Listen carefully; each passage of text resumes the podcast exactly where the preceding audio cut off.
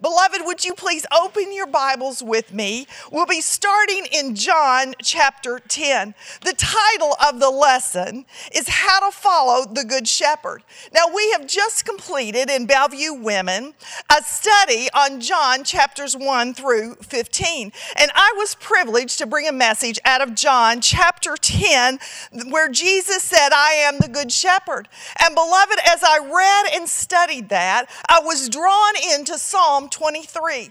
And when Dana approached me and said that we would like to offer an extended time of study for our women because of the unusual circumstances we were in, while I was thrilled to do it, I knew immediately that God was taking me to Psalm 23 and was giving me out of the overflow of my study, beginning back there in John chapter 10, out of my study and meditation, I wanted to share with you what has become such a comfort and a hope and a help in these troubled times. Oh, beloved, I pray that these words will settle and resonate in your heart as we study together. But would you look first with me in John chapter 10? John 10 and verse 11 says this Jesus speaking, I am the good shepherd. The good shepherd lays down his life for the sheep. Look with me in verse 27, another favorite passage of mine. My sheep hear my voice, and I know them, and they follow me, and I will give eternal life to them, and they will never perish, and no one can snatch them out of my hand. Oh, beloved, beloved, I want to tell you that I am here today, a very simple woman with a very simple message, and that is Jesus is the good shepherd. We are the sheep of his pasture. And, beloved, in these very unsettling days, I want to encourage you that our good shepherd is leading the flock of God. He is tenderly, graciously ministering to us during these very uncertain and unsettled days. So, using that as our springboard, I want to take you to Psalm 23. And I pray that what I share with you today will be comforting and will minister grace to your troubled soul. Jesus was the master storyteller, and he often seized upon everyday circumstances in order to explain explain the mysteries of the kingdom of God. And this is no different when he declares, I am the good shepherd. Now, when David wrote Psalm 23, David himself was a shepherd, but he identifies with the sheep. And the shepherd that he is speaking of is the Lord Jesus Christ. So, would you look with me first in Psalm 23, verse 1? And this is what I call Christ, our sovereign. Psalm 23, verse 1 says this The Lord is my shepherd, I shall not want. Now, David lived among a people that had many, many gods. In Egypt, they worshiped over 360 gods. The Canaanites had a myriad of gods, and yet David is telling us specifically about the one and only Lord is our shepherd. He uses the word Jehovah. That is a word that is found often to refer to our God in the Old Testament, and it means the self sustaining one, the great I am. And what David is saying is there is one true God, Jehovah. Jehovah is our shepherd, and beloved, that's preeminence. There is only one way, the Bible says, for us to be reconciled to a holy God, and it is through the Lord Jesus Christ, our great Jehovah. The Lord is my shepherd, David says. My shepherd, that's personal, beyond religious activity and the pageantry of, of religious tradition. David had a personal relationship with Jehovah a personal relationship. Beloved, what we are talking about is not religion, it's not ritual, it is a personal relationship with Jesus Christ. Jehovah is my shepherd. David was in a personal relationship with the Lord of glory. And he goes on to say, Because of that, I shall not want, beloved. That's provision. Jesus provides everything that you and I need. He meets the deepest longing of our heart and soul. In fact, I have discovered as I have walked with the Lord for these 40 years that Jesus is my all in all. The scripture says, Delight yourself in the Lord, He'll give you the desire of your heart. When you and I delight in the Lord, the deepest need of our heart and soul are met in Jesus Christ. He becomes our life, the desire of our heart. Beloved, especially in these times of crisis, in these days of uncertainty, when we are self quarantining, when we are in a global pandemic, Lord, please, please help me press upon the hearts of these beloved people watching now online. Please, it is my heart's desire that you would turn to the Lord Jesus Christ and that you would find in him your soul satisfaction. Christ is our sovereign. Not only is he our sovereign, beloved, he is our shepherd. If you'll look with me in chapter 2 all the way through verse uh, excuse me, chapter 23 verse 2. He makes me lie down in green pastures. He leads me beside quiet water. He restores my soul. He guides me in the path of righteousness for his name's sake. Even though I walk through the valley of the shadow of death, I will fear no evil, for you are with me. Your rod and your staff, they comfort me. You prepare a table before me in the presence of my enemies. You've anointed my head with oil, my cup overflows. Beloved, this is what I call Christ, our shepherd in preparation for this, and I mentioned this back during the study of John chapter 10, I read a book that has become very dear to me by Phillip Keller, and it's called A Shepherd Looks at Psalm 23. And I'll be sharing some of the insight that I gleaned from that sweet little book, as well as other resources as I prepared and studied for this message. But, beloved, I want you to see, first of all, as we begin to unpack this, go back, if you will, with me to chapter 2.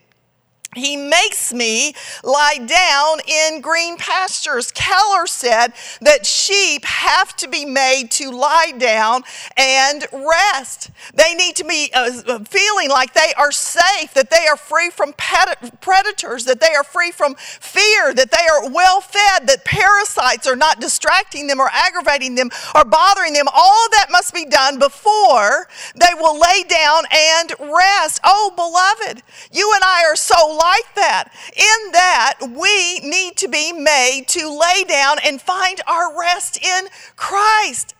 God desires that you and I find our all in all in Christ and that we learn how to trust Him and to rest in Him, especially through very difficult days. He makes me lie down in green pastures and He leads me beside quiet water sheep lived in a very, uh, at least in uh, the Middle East, they lived in a very dry climate and they require quite a bit of water.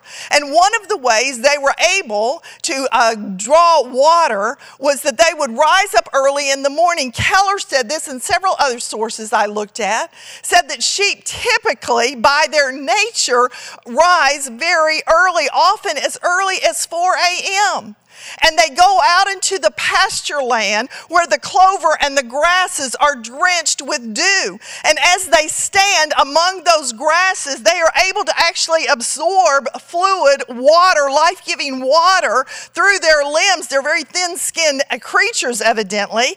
And so they can get much of the water they need just because they are there early in the morning and the dew is hanging uh, on the grasses. And as they walk among it, that dew dew is absorbed uh, t- uh, through their limbs.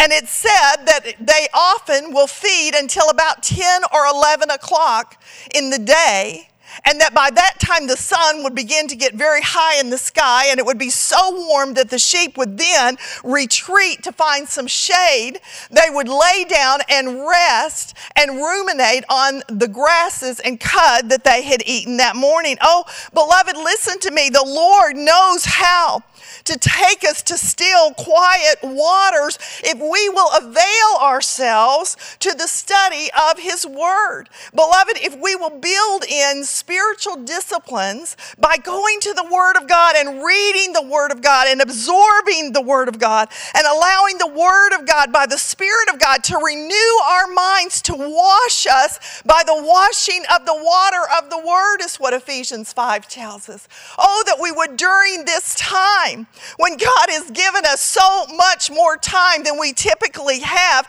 that we might learn to use it, beloved to go beside those quiet waters and allow Him to restore our souls that we might be made new in Him. He makes us to lie down in green pastures. He leads us beside quiet waters. Beloved, that is peace, the peace of God, which passes all understanding, will guard your heart and minds in Christ Jesus. Oh, if we would simply appropriate the peace of God by studying the Word of God and allowing the Spirit of God to lift the truth of His Word and place it into our hearts, renewing our minds, encouraging us as we walk through these difficult days. Look in verse 3.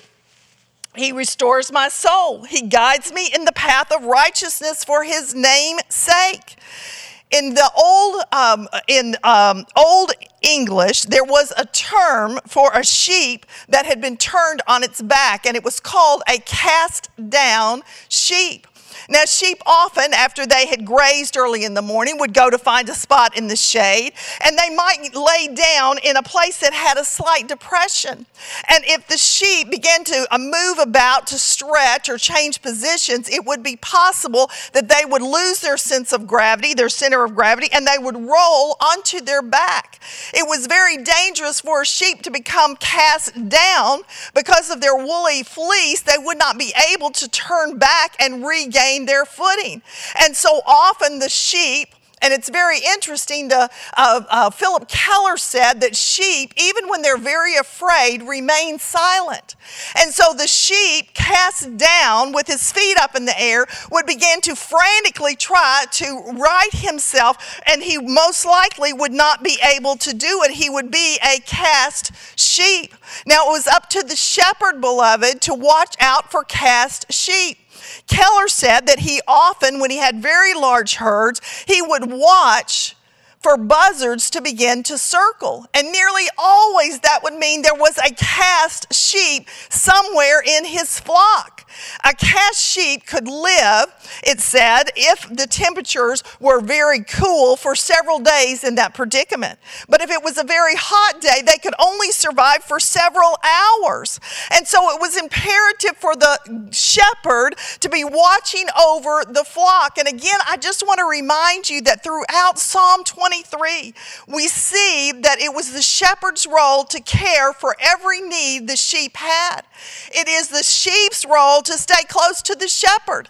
I love Psalm 91. It's one of those Psalms I go back to over and over again. But it begins by saying, He who dwells in the shelter of the Most High will abide in the shadow of the Almighty. Beloved, you and I cannot be covered by someone's shadow unless we're standing very close. And I want to tell you and encourage you that your role is to stay close to the shepherd, so close that his shadow is cast over you. It will comfort you, it will bless you, it will encourage you, it will strengthen you, and it will help you maneuver through these days. The shepherd is looking for cast sheep. Now, I believe during these times, even for those of us who know the Lord Jesus Christ, that many are suffering with anxiety, with fear. It is rampant, with isolation, with depression and despair. Suddenly, many people who have been in our workplace have been sent home to work from home, which is a challenge all of its own. And for you sweet mamas and daddies who have little ones, you have suddenly been thrust thrust into the role of the primary teacher of your children. How challenging is that? Furthermore, your children are being self quarantined with you, so that means 24 7 everybody is in the household. And beloved, all of us are challenged by walking through what is unprecedented. We have never seen anything like this. No way we could have ever prepared for this pandemic emotionally, mentally, and even spiritually. And so I encourage you today that you go to the Lord. He will restore your soul. If you are cast down today, if you are weighed down by anxiety or worry, if you're fearful, if you're fretful, oh, how I pray you will turn to the Good Shepherd and allow Him to restore your soul and minister to you.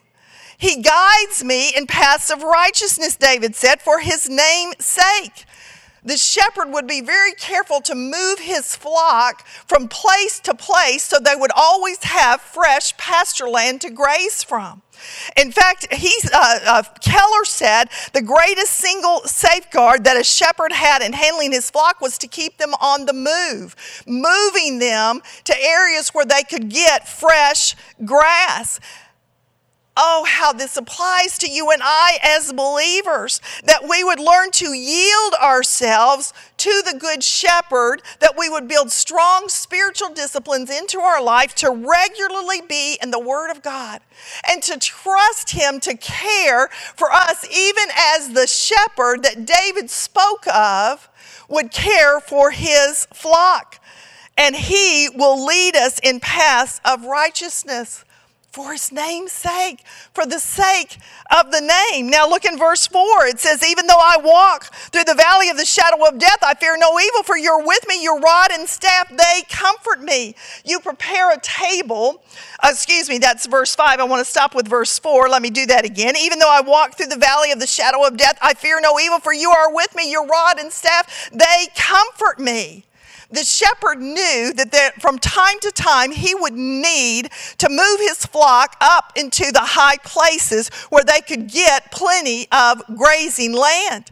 But often he would have to take them through deep, dark valleys. The grade would be very gentle. There would be plenty of water for the sheep to uh, have, and there would also be plenty of grass for them to graze on as he moved them. But he knew in order to take them higher, they must walk through these dark valleys and how that applies to you and I as believers. Beloved, all of us as believers will have seasons of struggle. All of us as believers will have seasons of suffering. All of us will. It's part of being a, a living in a broken world.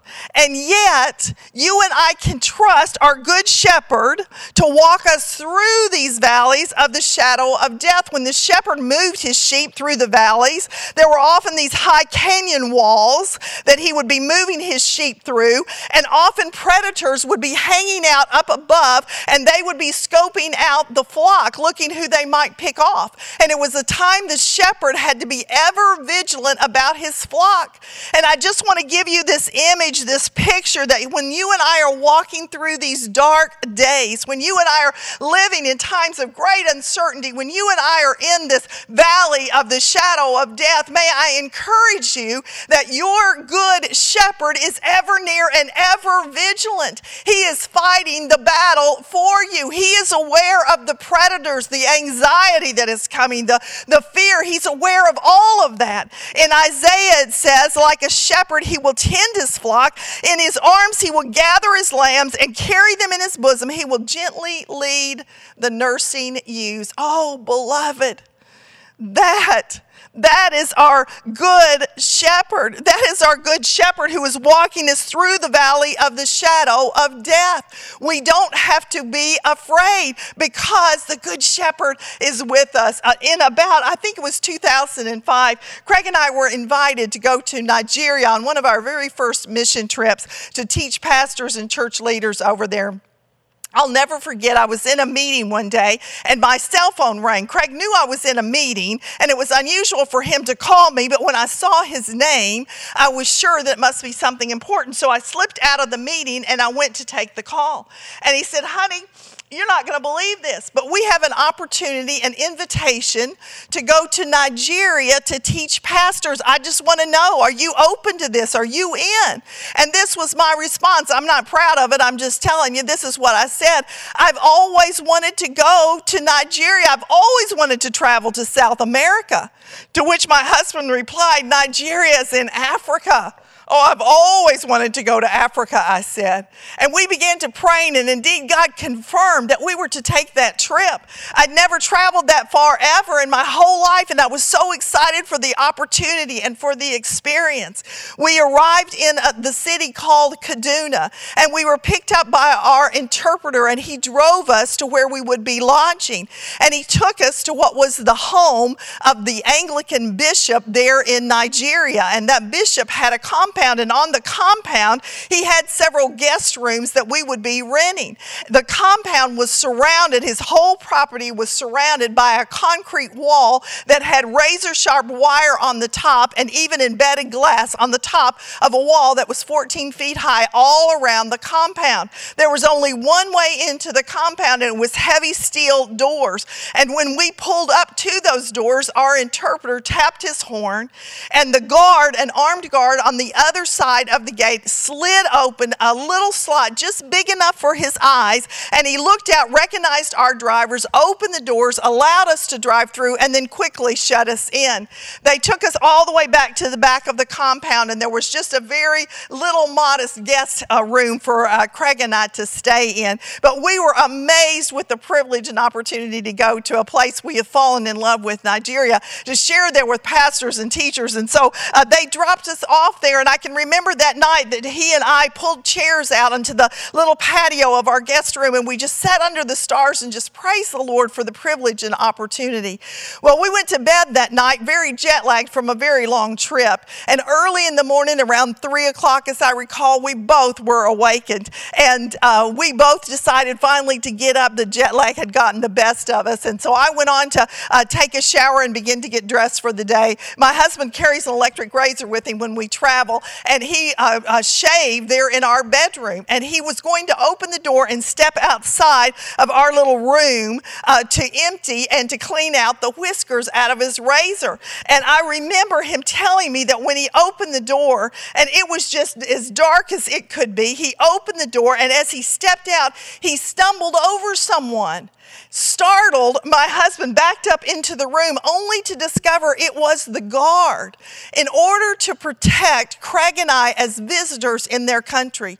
The guard had spent the night sleeping over the threshold of our room in order to protect us. Oh, beloved, that's the image of what Christ, the Good Shepherd, is doing. He is protecting us, He is guarding us. Even though we're walking through the valley of the shadow of death, He is with us, leading us through that valley because He is the Good Shepherd.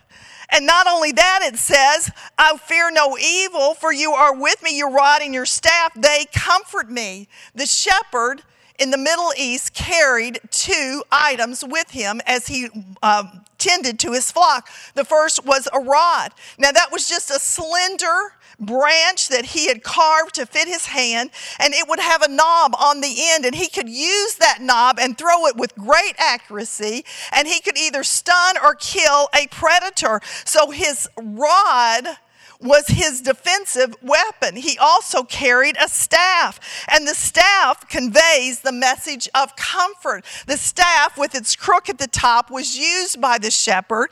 Perhaps when a, a mama had given a birth to a newborn and they had perhaps gotten uh, separated, he would lift the newborn with his staff and carry it to the mother to reunite them. Or he might use his staff as he guided them along perhaps a new or a difficult path. He might use it to gently guide them along the path. Uh, Keller said also that uh, if one of the sheep had wandered too far into a precarious position, the shepherd could use the hook of his staff to capture the sheep and to bring him back to safety. And what David is saying is, I fear no evil. You are with me. Your rod and your staff, they comfort me. Beloved, for us as believers, God has given us the Word of God and the Spirit of God. The Word of God is our external control. The Spirit of God is our internal control. And as you and I begin to expose ourselves more and more into the Word of God, studying it, taking it in, as we're reading it and meditating on it, memorizing it, beloved, the Word of God begins to come alive to us through the power of the Spirit of God. The Holy Spirit is our comforter, according to John chapter uh, 14. He is our comforter that God has sent to dwell within us. And so the Word of God is our external control, and the Spirit of God is our internal control. Oh, beloved, that is our rod and our staff. They comfort us. And as we expose ourselves more and more to the Word, then more and more the peace of God that reigns begins to reign in our heart and mind. That is what I call protection. We have God's protection even in these extremely difficult and scary days. Not only that, verse 5 says, He prepares a table before me in the presence of mine enemies. He has anointed my head uh, with oil. What a beautiful picture. My cup overflows. Now, Keller said David may have been speaking when he used the word table to the plateaus that he would move his sheep to. The shepherd would go ahead of the sheep and he would look over the plateau and prepare it, making sure there were no poisonous plants that the uh, sheep might possibly ingest, uh, looking for predators, making sure there was clean water supply and source. Or, beloved, it may be he was talking about a literal table. Throughout the scripture, we discover that coming to the table speaks of fellowship and communion. Beloved, God has created us for communion with Him and for community with like minded believers in the household of faith. That's what most of us are suffering from. I certainly am, not being able to be with my people, my community, my faith family. Oh, how I have missed them to walk into the church today when it is virtually empty. Beloved, is so unusual. For over 40 years, I've walked with the Lord, and we have been uh, in, in church on Sunday morning, Sunday night, and Wednesday night for many, many, many years. It is what has helped us to regain our spiritual equilibrium. It is what has anchored our week. And to be without that, beloved, feels so strange to us. But God has created us that we might live in communion with Him and in community with others. And we see it throughout the scripture in the Old Testament, in the tabernacle. The table of showbread literally means the bread of His presence, it speaks of fellowshipping with Him. In the New Testament, many places, but certainly one of them is the Last Supper when Jesus met there with His disciples. And He invites us, beloved, to come and dine. In these difficult days, He's setting a table before our enemies. What imagery that is for us. Beloved, I believe that when you and I walk through very difficult circumstances and we refuse to deny the faith, the Lord sets a table for us and invites us to come and fellowship with Him. And as we gather at that table, even in the midst of very difficult days, if we continue to walk by faith and not sight, He sets a table for us and invites us to come and dine with Him. And as we do, He prepares it in the presence of our enemies. And as we do, beloved, I believe that Satan and his minions, as they observe that even though we're walking in difficult days, we still run to the side of the Good Shepherd. We still continue to walk by faith. I believe it causes them to be dismayed and despair when they see that we have not fallen into the traps that they have uh, orchestrated for us. Even if I have to walk through the valley of the shadow of death, I fear no evil, for your rod and your staff, they comfort me. You prepare a table in the presence of mine enemies. You anoint my head with oil. My cup overflows. Beloved, that, that is power. The power of Christ will keep us during these difficult days. How I pray that encourages your heart. That we do not have to give in to fear and anxiety. We can fix our eyes upon Jesus, the author and finisher of our faith, and we can walk by faith even through these very difficult days. Well, the last thing I'd like to share with you, and what I will close with, is Christ, our Savior. Look with me in verse 6. Surely goodness and loving kindness will follow me all the days of my life, and I will dwell in the house of the Lord forever. Beloved, that's permanence. That's permanence. God has given us His grace, His mercy, His goodness, His loving kindness. And beloved, He has given us His Spirit. He has given us His Word. And that is what equips us and enables us to manage through these days here in this pilgrim's progress as we are strangers and aliens in a strange land, all the while looking for the unshakable kingdom whose architect is the Lord. Beloved, this is not our home. And while these are very dangerous and very confusing days, these are days when we believe God is on the move, drawing men and women and boys and girls to the saving knowledge of Himself. The gospel is going out on social media and other platforms, perhaps more than it ever has before at any other time. And there seems to be, there seems to be the swelling of revival breaking out in our land. How we pray it to be so, that many during these days will come to the saving knowledge of Christ. And David tells us that in Christ, in Christ, we are covered by his goodness and his loving kindness. That gets us through life here. But ultimately, beloved, ultimately, one day, either through death or through the rapture of the church, we're going to see Jesus face to face.